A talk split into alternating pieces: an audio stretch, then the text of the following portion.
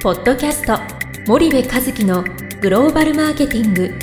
すべてはアジアで売るためには、過去1000社以上の海外展開の支援を行ってきた森部和樹がグローバルマーケティングを分かりやすく解説します。こんにちは、ナビゲーターの渡辺です。こんにちは、森部和樹です。じゃあ森部さん、前回までは、ちょっとディストリビューターとの付き合い方とか、その選定の部分もあったと思うんですけども、結構いろいろ聞かれるのが、管理育成の部分をちょっとどうしたらいいんですか、ディストリビューターが決まりました、じゃあ実際売上が上げようとしているところも、新規だったら上げようとしているところもあるし、担当者が変わってこれからディストリビューターとコミュニケーションを取ろうとしている方もいらっしゃるし、ステージによっていろいろだとは思うんですけれども、その辺をどうしたらいいんですかとか、どう接したらいいんですかみたいな、ご相談をいただくこと多いと思うんですけど、森部さんなりにちょっとどういう形でが、理想なのかとか、考え方を教えていただければと思うんですが、まず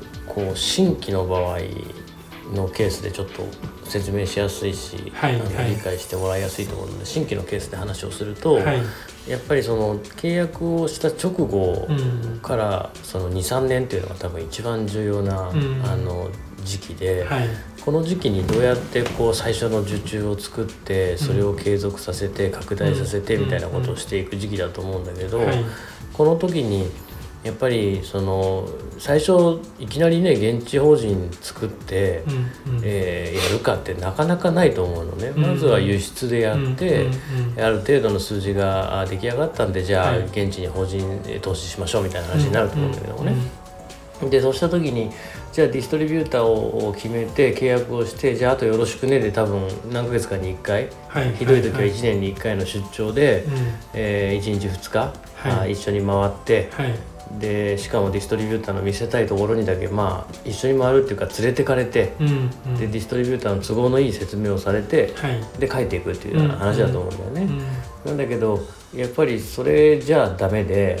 このいかに最初の1年2年の3年のね、この1年から3年の間で、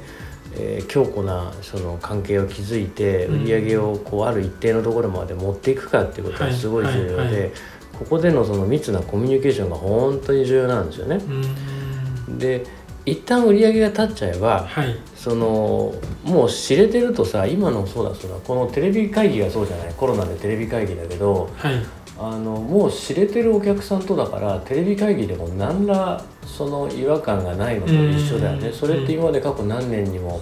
渡ってお客さんと関係築いてきてるから、テレビ会議でも十分業務がこなせるっていう話で、社内でもそうじゃない？そうですね。でもいきなりなんか新卒で雇ってね、今月雇って、じゃあ君テレビ会議だとよろしくねってそうはならない、ね、なかなかなりにくいですよね。それと一緒だと思うんだけども、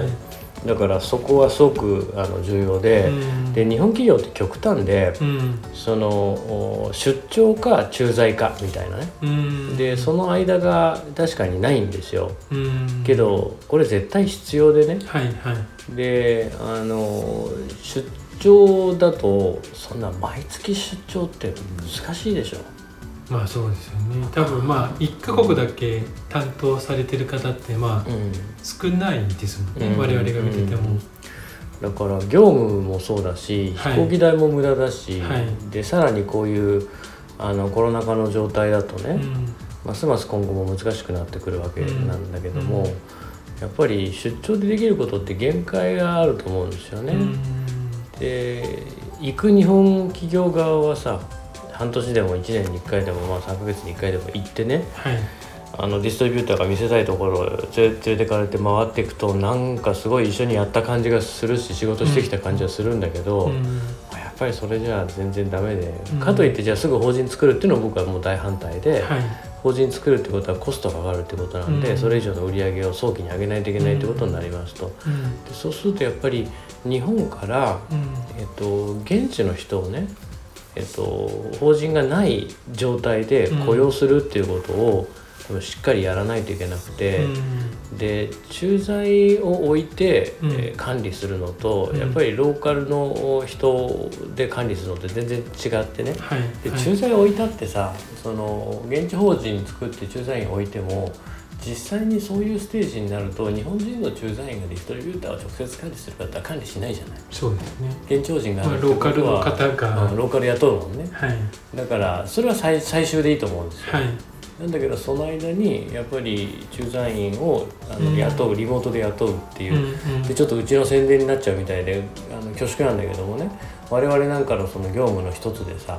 我々のリスクでお客さんの専属のその現地スタッフ、ローカルのスタッフを雇用するってことをやるじゃない、はいはいはい、それで現地のディストリビューターの管理をして、で我々がオペレーション回して、で我々のスタッフも現地にいるし、我々も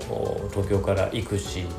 でさらにお客さんの専属の現地人が現地にいるっていうぐらいの体制で最初立ち上げるわけじゃない、でそれがお客さんのそのやりたい金額感が大きければ大きいほどその人数が増えていくって話だと思うんだけども、やっぱそういうことをやらないとなかなかちょっと難しいですよね、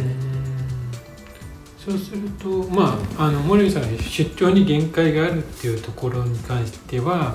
どういったところに、まあ、支障が、まあ、今現状は結構出張で、まあ、通常はメールと電話でやられてる方の方が、まあ、どちらかというと圧倒的に多数だと思うんですけども、そこの課題感というか、っていうのはどういったところに出てくるという。一つはやっぱりその物理的な人間関係が一つ非常に重要で、はい、やっぱなんだかんだ言ってその ASEAN アジア新興国でね、通信機器が良くなったといえども、やっぱりこう何時から何時まで30分40分打ち合わせしようって1時間打ち合わせしようってなっててもね、なんかごたつくことって当然出てくるわけですね、でその元々の人間関係が構築できてないのに、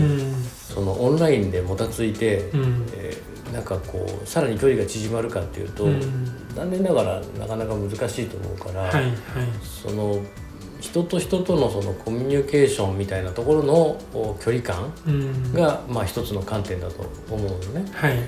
でもう一つはやっぱりそのディストリビューターと同じレベル以上で現地のことを理解しなかったら議論もクソもないんだよね、議論してるつもりが自分たちがやりたいことを主張して、で現地の人たちにそれは無理だって言われるのか、まあ丸く別の方向にこう収められるのか、なんかそういう話で対等の知識を持たないと対等の議論なんてできないわけじゃない、それが2つ目の大きい課題だと思うので、ちょっとなんかうまく説明できてないかもしれないけど、その1つは人間関係 の、いわゆるそのマインドの部分だよね、でもう1つがそのお互いのナレッジの部分、これがやっぱり